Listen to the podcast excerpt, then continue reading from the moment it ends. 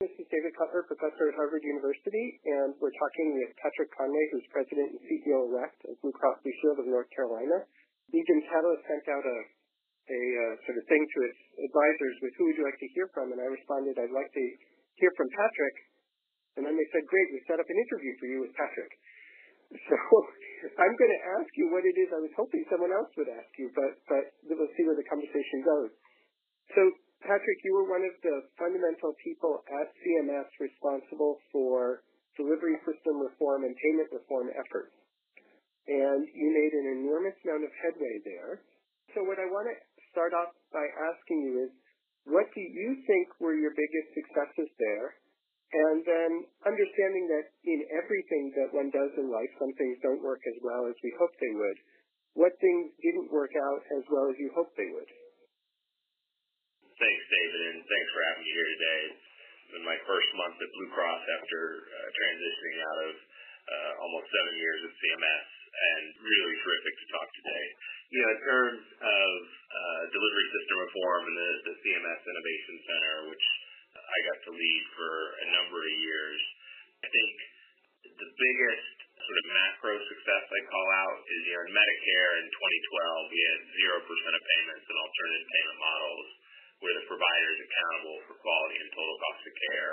You know, by uh, 2016, we were ahead of schedule with over 30% of payments in alternative payment models like accountable care organizations, bundled payment, comprehensive primary care, and really has shifted Medicare uh, towards these alternative payment models. Over $200 billion, over 30% of payments, actually providers and patients uh, in these alternative payment models. So that's a I was on a panel with Don Berwick, and he talked about how we've seen more positive change in the delivery system over the last three to five years than he thought we had ever seen, uh, which is kind of him to say. He also said, and I agree with him, we have a lot more work to do. You know, we need mm-hmm. the best possible care for every patient every time. And then on your specific, what are the, the biggest successes? I think in accountable care organizations, you now have heading, uh, heading towards 500 ACOs in the public market and even more in the private market. Some results just came out, I believe, last week demonstrating you increasing savings over time and quality results, which aren't talked about quite as much, are, are quite positive in terms of high level of quality and patient experience and improving. You know, the second I call it is bundled payment, uh, where take hip and knee replacement as an example. JAMA study showing improved quality and lower costs and actually in North Carolina, uh, also showing improved quality and lower cost here at Blue Cross. And then the I'd call out primary care work. We still have more work to do, but I think we're shifting the primary care model through models like Comprehensive Primary Care Plus, where you're investing in population-based primary care.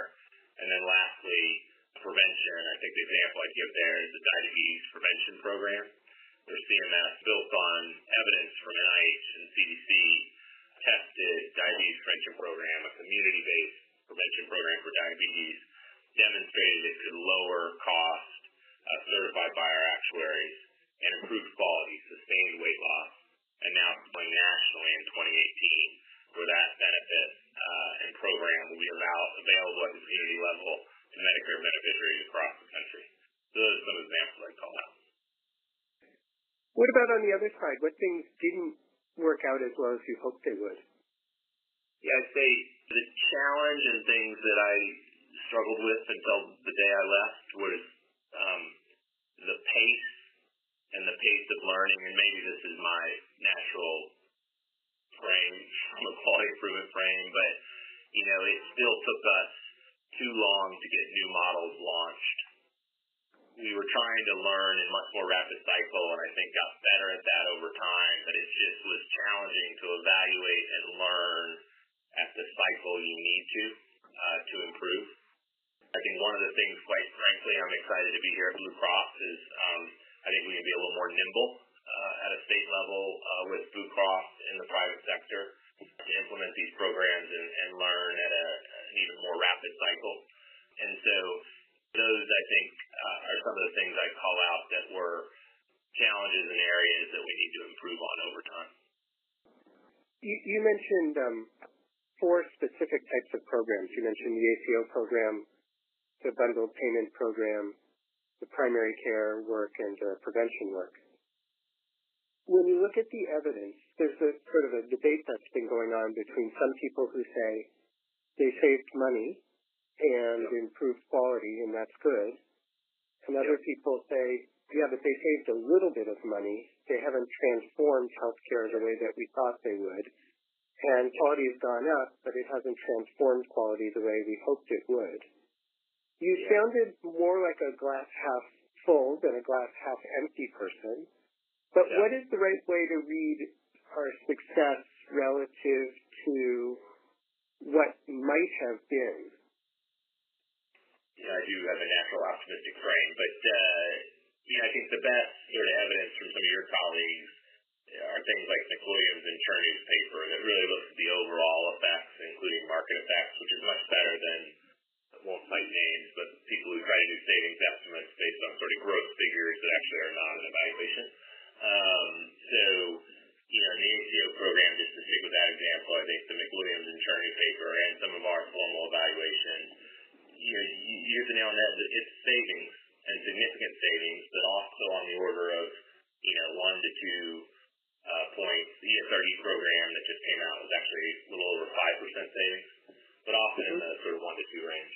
You know, I, I would say that's not, that's not, you know, a double digit number, but I would also say if our U.S. health system shaved one to two points off trend for the long term, you know, Medicare is in a more sustainable place, private health insurance is in a more sustainable place. So, you know, I want those savings numbers to grow over time. I also think for I think sometimes, especially in DC, we lose sight. You know, a lot of these programs launched. You know, when I started in early 2013 the Innovation Center, there were just a couple of models. Um, you know, a lot of these programs really launched over the last three to four years. I think we need to give some more time to see those numbers grow. And also in the ACO program, and I think you know this, David, the ACOs that have been in the program longer are, on average, saving significantly more money and having better quality results. So I'd point to those uh, pieces of data and evidence. Do you make anything of the fact that the ACOs that are saving more are the ones that are not centered around a hospital? yeah, so, you know, uh, one, I would say we have ACOs of all types saving money. So there's, like most things, there's variability. So, you know, we have a urban, rural, hospital, physician-led, et cetera, saving money. That being said, you're correct. The the physician-led ACOs, on average, are saving more. You know, I think my hypothesis there, and we, and we did some research on this and as of others, the incentives are completely aligned in that instance. If you're a physician group, you know, if you keep people out of the hospital, it is, you know, in totality, good financially and good for the patient. You know, if you're a hospital or a health system that still is in a fee-for-service world for a good part of their business, you know, your incentives can be sort of competing, uh, which I think can, can cause challenges. I will, to take it back when I was at Cincinnati Children's, where we had the biggest success is where we could totally align on population health, you know, from the C-suite down to the frontline nurse to the frontline primary care clinic. And we were able to do that, but in health systems, you know, it, it, it can be a little more challenging given there's some competing demand at times. You've said a couple of things. You said some of these programs will need more time to mature. You've also said that it would help if the incentives are aligned more fully. Yeah. Do you do you think we need additional action to get from one to two or four to five percent savings to 10 to 15 or 20 percent savings? And if so, what actions should CMS take, or private insurers take, or employers take, or anyone take? A couple thoughts. I think one, um, and you know, that I try to think with nuance. So let me describe. So, in bundled payment, you are seeing it for hip and knee you know, the results here in Blue Cross are close to 20% savings. Our national results were close to 10%. So I think in a given condition, we're seeing people successfully align incentives for, you know, double-digit savings. I think it's, it's by definition a little less complex to do that for a singular condition. Um, but I think you're seeing people align physician and clinician payment quality measures, and sort of care pathways for conditions for double-digit savings. For population-based payment models, so you know, next generation ACO and Medicare was, was the biggest one with the sort of highest level risk. There's, you know, we're seeing some people get close to double-digit savings, but it's not across the board. I think there our collective challenge is, you know, do some of these organizations just need more time? Are uh, do we need to have more direct alignment all the way down to the physician clinician level on incentives? And uh, I'm sure you know, people have looked at this. The alignment within organizations is often not very tight. So meaning the organization is paid for population, but their physicians are still paid on RVUs, fee for service. That doesn't make sense at all. And so, you know, I think some of this is evolving incentives and, and systems, because it's not just incentives, it's also the systems that allow you to improve. Um, so in primary care, for example, you know, it's incentives, but a lot of it is how do you how do you give them the tools and technology and capability so that primary care clinician can manage their patients outside the office visit, as opposed to just the patient in front of them. So how do you put the incentives, the systems, and tools in place uh, so you can that you know those numbers grow to higher single digits over time, you know, potentially double digits. I will end where I started though. You know, if we achieved, as you know, as an economist, if we shifted the trend 2% in Medicare year on year across the board, it's a whole different financial ballgame for the United States. Yep. Yep. So give some advice to the Trump and members of Congress and interest groups. Given the successes that we've seen and the slowness that you correctly noted, and where we are now, what should the goal be for the next couple of years? And I'm going to assume for this for hopeful purposes that everyone wants to achieve higher quality, lower cost care. So it's not an issue where you have to convince people that that's a reasonable goal. Okay, leave out the coverage side. So just, you know, think about the Medicare side and stuff like that. Yeah. Yeah. So, you know, it's interesting. I, um, in transitions, you get some time to reflect. Although I had like two weeks before I started this job, uh, so I moved and reflected for like a day. But you know, I worked as, as I think you may know in the Bush administration for Secretary Leavitt on value-driven healthcare. You know, mm-hmm. then left government, came back in the Obama administration, and you know, chief medical officer role, the innovation center, you know, principal deputy acting administrator. I had sort of like every job at CMS at some point, or many of them. Mm-hmm. You know, and, and served in the beginning of the Trump administration. I would say, you know, we need to continue to focus on testing new models, and when I say new, let me clarify. Also, oftentimes the next iteration of current models to generate these kind of results. So, you know, I think we need to test, and I said this publicly when I was in the administration, and so we'll say now, we need to test the next generation of bundled payment models that move to the next level of uh, bundled payment, and that applies in the public and the private sector. For ACOs, we need to, you know, for example, give you a tangible example, how do we get consumers more engaged? How do you have consumer incentives consumer engagement at a much deeper level?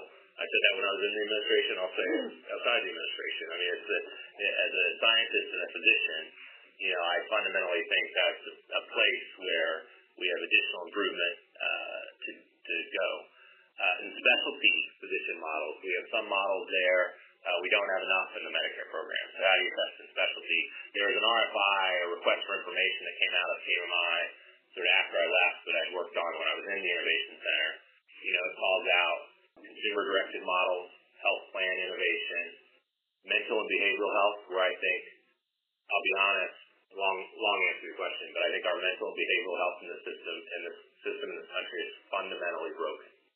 And uh, if we don't do better in behavioral health and substance use, it's going to cause major negative effects. It is now causing major effects on our population that are negative and are not getting better. They're getting worse. Um, we also called out um, state-based innovation. So we did much of that work uh, in the Innovation Center already, partnering with states. But how do you partner with states even closer on their sort of comprehensive delivery system reform at a state level? You know, such as a state like North Carolina, um, to really generate the best possible results in a given state. So one sometimes sees on the other side that we've so many different demonstrations and programs that kind of are getting in the way of each other. Like, for example, if you do a bundled payment model inside an ACO model, who gets to keep the savings from fewer resources expended in hip and knee surgery? Is it the, the orthopedic provider or is it the ACO? So when sometimes cities sees these calls for pruning, you know, figure out what's worked and then go with the ones that have worked and, and, and try and jettison the ones that have, that are not working. You, you seem to be on the other side of that. Can you reflect on that a little bit? Uh, yeah, I'd clarify a little differently. I don't know that I'm on the other side because actually internally in CMS, I would talk about the need for focus. So, mm-hmm. um, and we actually did do that. So in the very beginning of CMI, for example, Healthcare Innovation Awards, which I think had a purpose at the time, we're literally funding everything possible across the country. Um, mm-hmm. and the sort of hundreds of flowers blooming focus. Uh, which, which, by the way, at that time, that even predated me, could have been very reasonable. Um, but I think where we are now is focusing most on what is most likely to work. Um, the Innovation Center spend count models for right now has sort of in the high 20s uh, in terms of total number of models. You know, my I'm not there anymore, but I don't think it should grow much beyond that. I think as things get added, things have to go away, and potentially, you know, even more focus. And, and we were working in that direction. We did have a team actually looking at this overlap issue of as models overlap, it creates two challenges. One is the one you described, you know, how do you share the money and how do you not double pay as a payer for the same savings? Yep. You know, we had created rules so that we didn't double pay essentially. And then we said the market will work out how bundles and ACOs work together. You know, what I was hearing from people is the market was not always working that out. So how could the payer be a facilitator or, you know, help the market to function? And I think that's that's that's the valid issue to consider. The second, which I know you know a ton about, David, is evaluation. You know, it's getting increasingly challenging to do these evaluations because there's so much. The positive is there's so much change in interventions and providers and payers trying to drive change in the marketplace. The con is, you know, it, it, it's very difficult to find a real control group anymore because you're have so much change in the marketplace. There is no control group. Nothing is. Nothing is no control group yeah, I should say this. It's very difficult to try to find, uh, and actually this is good. You can reflect back as a more expert researcher than me. I'm like a researcher who's like retired now or something. But um, yeah, I mean the evaluations, like our team, I'll tell you, I mean they were they would work really hard to do the best possible job on the evaluation and as sophisticated methods as possible. And we bring in external people to help us uh, and independent evaluators. But you know, you can tell me if you think I'm wrong, but I think the evaluation was getting more and more challenging over time. Oh yeah, yeah. In fact, people have to um, use not sort of standard treatment control groups, but sort of treatment and then make some guess about what the control might have been. Yeah, exactly. Because there is no control anymore. I don't want to totally geek out with you, but we were trying to use like Bayesian methods and estimating. Uh, we were sort of exactly. We were trying to estimate what the the intervention, what the effect would have been, and estimate both within the actual intervention groups plus market effects. I mean, not to. I, I do remember my research days. I, I'm not. I was never as good a researcher as you was, but uh, uh, it, I made, it was exciting to sort of think through with the team the best possible way to do the evaluation. Are there any payment models that you say, you know, that's really not delivering what we think it ought to? That's not the right path to go down. Yeah. You know, I'll give a couple. Like our first primary care model, that was an FQHC model, literally just paid for primary care accreditation essentially without a link to quality or cost. It, it did not work. Um, and I think, it, you know, there's a lesson there in, you know, pay for hard quality cost outcomes, not proxies when possible. Um, you know, I think in the, um, in the specialty physician arena, I think we still have, it's an open question how well we can design specialty physician models that truly improve quality and save money. So in the private payer space, there's some in oncology. Medicare had an oncology care model that was, you know, we're waiting for results from. Uh, but you know, what about rheumatology, neurology? What about the sort of array of specialty medicine? I mean, I can't point to a lot of examples of sort of specialty physician models demonstrably proven to improve quality and lower cost. But obviously, that's a large portion of outpatient medicine. So I think that's an area for both Medicare but also private payers to work on going forward. Those are a couple examples. I want to um, try and end with a lightning round. So I'll ask you three things and get really quick assessments from you, if I can. Okay, you're going to try to make this hard on me. All right. uh, true or false? You know, David, I've only been out of government for a month. It's hard for me to modulate it any other way than, uh, but but sure. Yeah, but ahead. you're free. You're free. You can say whatever you want. Uh, true or false? Medicare spending will be lower uh, five years from now than we currently forecast it to be. currently forecasted. Uh, I think true. I think it'll be lower. Okay. Um, second question. Five years from now, are we going to conclude that North Carolina has taken the lead in delivery system reform across the country? Yes. Um, and I'll give sorry. I know you want lightning round because I no, no, work with my blue colleagues and we're all partners. Um, you know, we want to make this, we want to make a lot of progress in North Carolina. You know, are we going to do that alone? No, we're of course going to do it with partners. Are we going to try to work with all the blues and other health plans? Of course. But I mean, you know, to, to answer your question on where do we want to be in five years, you know, we uh, it is a great organization now. Sorry, this isn't a yes or no answer. That's okay. It's a great That's organization okay. now and um, you know, I think there's a huge opportunity to demonstrate the possible. Uh, and what I mean is, you know, a health insurance company, a health solutions company that delivers even better health outcomes and lower cost and best in class customer experience. And so, I mean, you know me, I like to set aspirational goals. And so that is an aspiration goal that, that we'll work together with the team here on. My final question for you.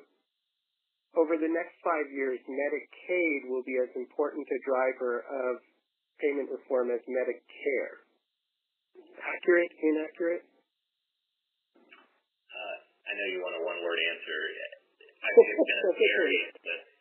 I mean, I just think Medicaid, by definition, is going to vary at the state level. So I, I think uh-huh. you will see some more states leading in Medicaid and payment transformation, which will be a good thing uh, you because there's 50 plus states Medicaid programs, as you know, um, uh, District of Columbia, et cetera. So actually greater than 50. Right. Um, you know, you're going to have uh, some that are not as pushing the envelope and innovative.